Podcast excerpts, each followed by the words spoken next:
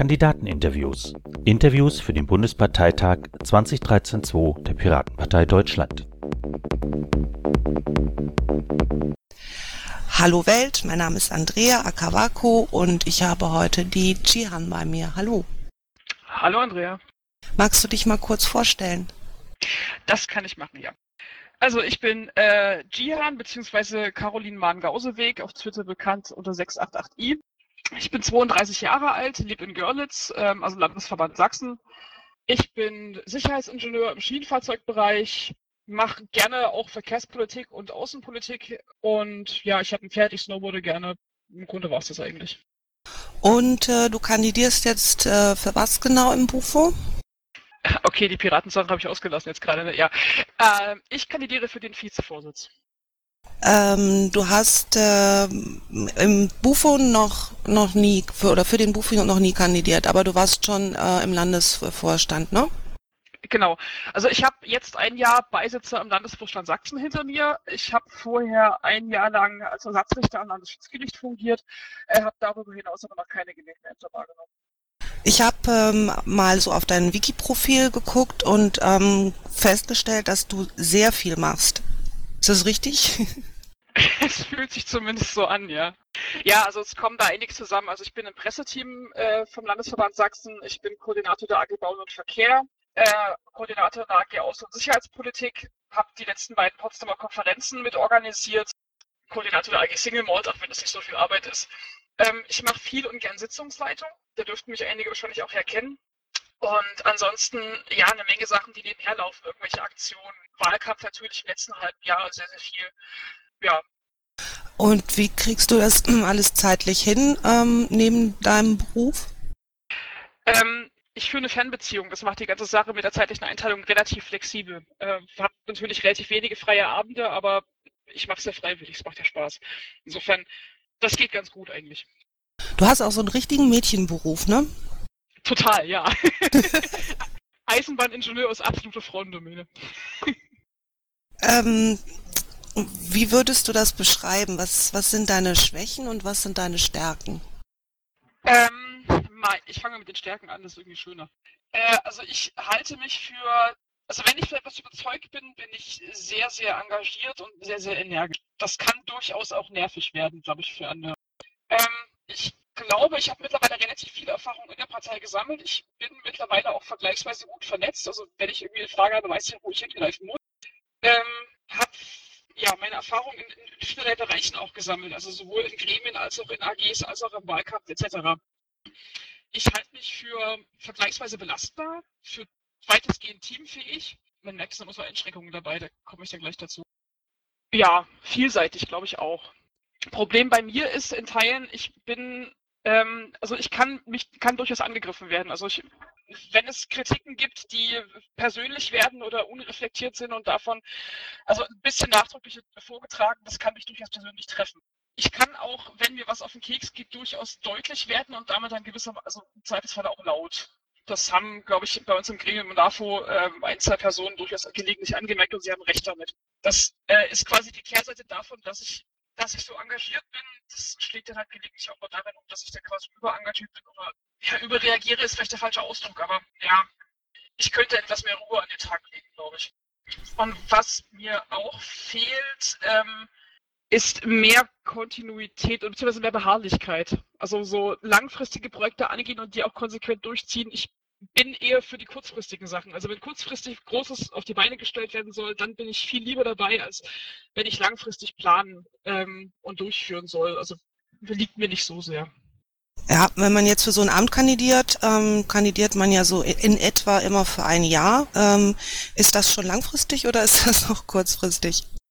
Also langfristig ist es nicht wirklich. Also würde es bei drei, vier Jahren anfangen, ab dann wird es wirklich langfristig. Ab dann muss ich mich dann wirklich hinsetzen und muss dann wirklich straight durchplanen, so und so muss ich vorgehen, damit ich dranbleibe. Ähm, so ein Jahr ist noch ein ziemlich überschaubarer Zeitraum. Ähm, was hast du dir denn so vorgenommen, wenn du gewählt wirst? Was möchtest du ändern oder verbessern? Es gibt so ein paar Sachen, die mir wichtig sind und von denen ich glaube, dass wir sie erinnern können. Also einiges haben wir aus dem äh, Wahlkampf gelernt. Das ist so Thema Außenwirkung und Öffentlichkeitswirksamkeit etc. es hat sich ja mittlerweile doch relativ gut rauskristallisiert, dass wir im Wahlkampf zu viele Gesichter nach vorne gestellt haben und das quasi ein bisschen einzudampfen und zu sagen, äh, wir begrenzen die Zahl derer, die offensiv nach außen auftreten auf, weiß ich nicht, zwei, drei, maximal vier Leute. Ähm, das wäre mir wichtig. Was mir auch wichtig wäre, wäre äh, eine Debatte darüber anzustoßen, ob wir denn endlich von den Themen statt Köpfe mal abrücken könnten und dann sagen können, wir haben Themen und Köpfe oder wir transportieren unsere Themen durch Köpfe. Ähm, Entschuldigung, dass ich dich unterbreche. Du bist gerade irgendwie sehr, sehr blechern und so ein bisschen abgehackt. Kannst du den letzten Satz nochmal wiederholen? Ja, kann ich machen. Ähm, also ich möchte so von, von dem, also ich möchte den Mythos Themen statt Köpfe gern begraben. Also ich glaube, das ist ein Mythos. Ich glaube, dass wir es nicht hinkriegen, unsere Themen zu vermitteln, ohne sie mit Köpfen zu verbinden. Und äh, ja, um das ein bisschen voranzutreiben, das wäre auch noch was, was mir mächtig am Herzen liegt. Und ich glaube, ich würde auch gern die AG, also ich, ich weiß, ich möchte die AG-Struktur und die äh, Struktur der inhaltlichen Arbeit gern ein bisschen festigen. Also das läuft momentan ja relativ wie drücke ich das am besten aus, ähm, relativ frei und ein bisschen zerfasert und das führt leider in meinen Augen dazu, dass viel Zeit und viel Kraft dabei verloren geht, äh, sich gegenseitig einzufangen in bestimmten Themengebieten, ähm, sich teilweise auch gegenseitig zu, ja, also zu, miteinander zu diskutieren, miteinander zu ringen etc. Und da kann man strukturell durchaus eine gewisse Vorarbeit leisten, dass das eben, naja, ein bisschen geregeltere Bahnen kommt. Ich habe auch oft das Gefühl, dass in, in verschiedenen Ebenen an ähnlichen Sachen gearbeitet wird, ohne dass, äh, obwohl man denkt, wir sind ja so gut vernetzt, ohne dass man das eigentlich so richtig mitbekommt. Ja, das Gefühl habe ich auch. Ähm, die Koordinatorenkonferenz versucht ja das Ganze einzufangen. Das gelingt in Teilen, aber eben auch nicht vollständig, wobei das jetzt äh, nichts, was ich der Koordinatorenkonferenz vorwerfen möchte. Ich denke, der, ich nenne es mal AG Dschungel ist mittlerweile so äh, viel, ja, vielseitig klingt so positiv. Also er ist äh, ein bisschen zugewuchert. Und dann ein bisschen Licht reinzubringen und ein bisschen klar zu machen, wer kümmert sich um was etc., wäre schon echt hilfreich. Und dann auch zu wissen, wer sind die, die Player in den ganzen Gebieten eigentlich? Wen kann man ansprechen? Das wurde ja in Teilen mit den Themenbeauftragten schon versucht, da ein bisschen Licht ins Doku zu bringen, aber das sind eben nicht flächendeckend, ähm, also nicht themenflächendeckend vorhanden. Und vielleicht reicht es auch einfach nicht aus, das weiß ich auch nicht so genau. Da muss ich mir noch einen genaueren Kopf machen und das kann ich auch nicht alleine machen, wenn ich es dann machen kann. Aber das auf jeden Fall ist mir ein wichtiges Anliegen, weil ich es jetzt selber aus der AG-Arbeit mitbekommen habe, dass es da Probleme gibt. Wie lange denkst du jetzt schon darüber nach, dass du kandidieren möchtest? Oder gab es Leute, die dich angesprochen haben und gesagt haben, mach das? Also es gab mehrere Leute, die mich angesprochen haben und gefragt haben, ob ich nicht Lust drauf habe. Ich selber denke schon eine ganze Weile drüber nach. Richtig entschieden habe ich mich aber erst Anfang November. Das lag äh, zum einen an der Veranstaltung Wir müssen reden in Kerpen. Das hatte ich so ein bisschen auch davon abhängig gemacht, so einfach mal mitzubekommen, wie laufen die Diskussionen gerade in der Partei, in welche Richtung geht's. Und was ich da alles so mitbekommen habe, hat mir sehr gut gefallen, gerade in der strukturellen ähm, Debatte. Wie lange ich genau drüber nachdenke, kann ich gar nicht genau sagen. Äh, lass es zwei, drei Monate sein, vorher eher Nee, vorher eher nicht, weil ich da mit LAFO und Kandidatur ziemlich ausgelastet war. Was meinst du, wie viel äh, Zeit du aufwenden kannst ähm, für den Bufo-Job? Ich denke, so 30 Stunden die Woche kriege ich auf jeden Fall zusammen und tendenziell noch mehr, wenn es irgendwie akut ist oder Veranstaltungen etc. stattfinden. Müssen dann andere AGs äh, auf dein Engagement verzichten oder kriegst du das alles auf die Reihe? Ja, also ich werde auf jeden Fall zurückschrauben müssen in den AGs, aber das, äh, also eine AG Bauen und Verkehr zeichnet sich eh schon ab. Da würde ich gern äh, mich auf inhaltliche Arbeit beschränken und die Koordination abgeben. Ähm, in der AG Außen wahrscheinlich auch ein bisschen, mich dann mehrheitlich auf die Veranstaltung der, der nächsten Potsdamer Konferenz konzentrieren. Ich muss irgendwo zurückschrauben. Alles zusammen wird nicht möglich sein. Und ich nehme an, der Bufe wird eine Menge Zeit und ähm, Energie kosten. Das kann ich nicht parallel machen. Ich, das wäre dann quasi nur nebenher und das funktioniert nicht. Ähm, wie oh mein Gott, nochmal von vorne. Wie motivierst du dich selbst, äh, vor allen Dingen nach zum Beispiel sowas wie schlechten Wahlergebnissen? Also zum einen bin ich sehr froh, dass ich äh, ein relativ gutes Netzwerk an Leuten habe, äh, die dann da sind und mit denen wir entweder gemeinsam dann uns heulen, wie nach der Bundestagswahl, die mir dann irgendwie, wenn irgendwas schiefgelaufen ist, dann sagen von wegen, du, ist alles halb so wild und also mir, mir Mut machen als Person und mich nicht, äh, also mich davon abhalten, an mir selber zu verzweifeln. Ähm, außerdem, ja, ich habe angesprochen, ich habe ein Pferd und es ist unglaublich entspannend und unglaublich ähm, hilfreich für mich, dann einfach mal rauszufahren, reiten zu gehen, Stall auszubisten etc. Das, das macht den Kopf frei und danach habe ich dann die ähm, Energie, um sie dann in andere Sachen umzusetzen. Ich denke, also ich bin, bin der Überzeugung, dass äh, wir gute Inhalte haben, dass wir eine gute Idee haben und eine gute Vision haben und schon allein das ja, hilft unglaublich. Ähm, wenn mal jemand auf dich zukommt ähm, und ja mit so einer absolut bekloppten Idee, ähm, wie verhältst du dich dann? Wie, wie gehst du das an und was sagst du?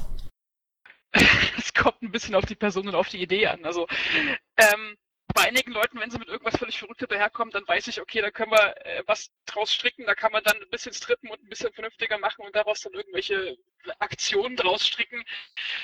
Also ich finde, so, so richtig wilde Ideen haben immer auch einen Kern, äh, wo man durchaus mal hergehen kann, sagen kann, von wegen, das ist jetzt, da kann man eine richtig witzige Sache draus stricken. Äh, bei anderen wiederum geht das wahrscheinlich dann nicht so. Äh, anhören, argumentieren, es ist ja einzelfallbezogen, offen gestanden. Ich tue mich da schwer, eine allgemeine Aussage zu machen dazu. Aber ähm, sollst du mal anhören, auf jeden Fall, ja. Wie, wie, wie motivierst du andere? Also ich versuche andere dadurch zu motivieren, dass ich ihnen, zeige, dass ich auf jeden Fall auch dabei bin. Also nicht, dass ich jemanden auffordere, etwas zu tun und mich selber dann zurücklege, äh, zurücklehne, sondern ähm, ich mache und ich brauche Hilfe dabei und das ist eine gute Idee, was ich da machen will. Das ist das Ziel, bitte hilf mir dabei. Und wenn du mir hilfst, dann wird dir mein Dank ewig hinterher schleichen. Sehr also persönlich auf jeden Fall. Also mir ist der persönliche Kontakt und der persönliche Umgang ziemlich wichtig. Hast du ähm, außerhalb der Piratenpartei auch schon mal ähm, eine Führungsposition gehabt, beruflich zum Beispiel?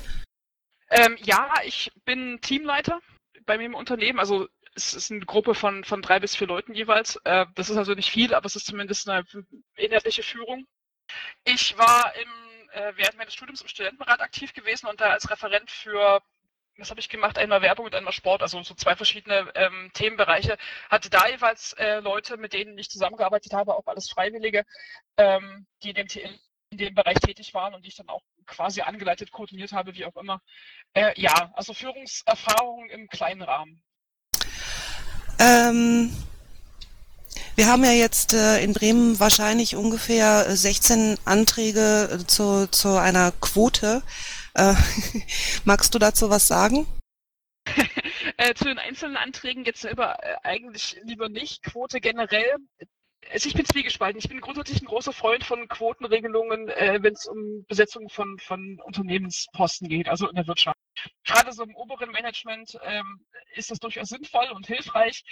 Ob das so einfach auf eine Partei gerade bei Ämterbesetzung übertragen werden kann, weiß ich nicht. Wobei ich denke, dass wir bisher auch ein bisschen äh, sehr zurückhaltend gewesen sind. Also andere Parteien leben uns ja vor, dass man bei Listen, äh, Kandidat, bei, bei Listenwahlen äh, ja durchaus Quoten ähm, einsetzen kann. Und das sind ja beileibe nicht nur die Grünen.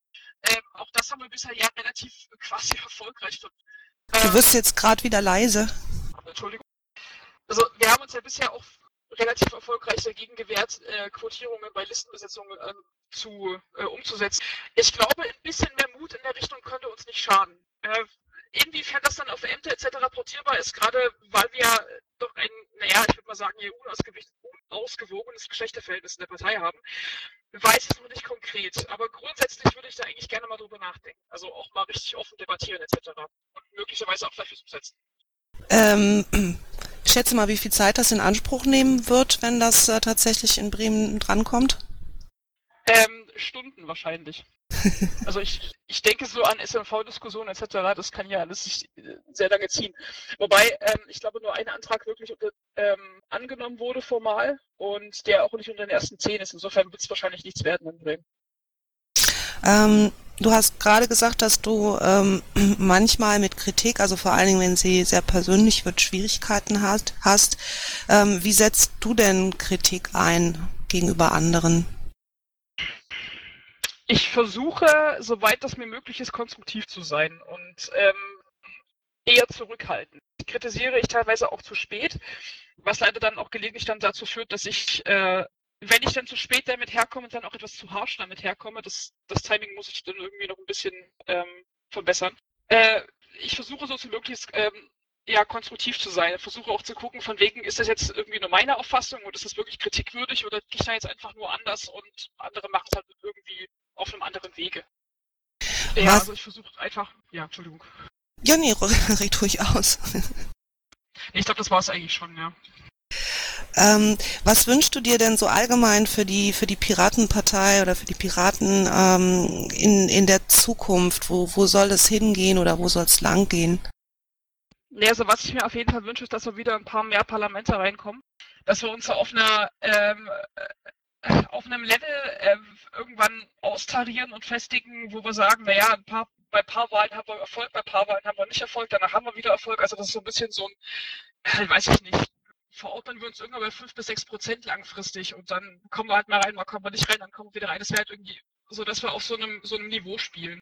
Dass wir wirklich eine, Alternative für äh, die parlamentarische Arbeit sind zu anderen bestehenden Parteien, dass wir dann uns langfristig eben genauso ähm, aufstellen können. So ein bisschen als Nischenpartei gewissermaßen auch, also mit einem klaren äh, Fokus auf das, was ich gerne als Kernthemen bezeichne. Ja, das wäre irgendwie so mein Wunsch. Wie siehst du unsere Chancen bei den Europawahlen nächstes Jahr? Kann ich offen gestanden ganz schlecht einschätzen. Ähm, Europawahlen sind, so wie ich das hier äh, in der Gegend mitbekommen habe, ja im Grunde immer so ein, so ein quasi Abfallprodukt der äh, Kommunalwahlen. Also Europawahlen sind, glaube ich, für die meisten so abstrakt, dass es also es kann eine Spielwiese für, für ähm, Stimmabgabe sein, die sonst nicht stattfinden würde. Das kann uns zugutekommen, das kann uns aber auch mächtig ähm, die Füße unter, äh, die Füße wegreißen. Ganz, ganz schwierig, weiß ich nicht. Ich würde mich auf, offen gestanden auch lieber auf die äh, Kommunalwahlen konzentrieren, weil ich denke, das sind die wichtigeren Wahlen. Denn mit denen können wir uns dann möglicherweise hoffentlich in der Breite so ein bisschen ähm, festsetzen, können zeigen, ja, wir sind da und ja, wir können auch konstruktiv arbeiten, sowohl auf kommunaler Ebene als auch auf Landesebene.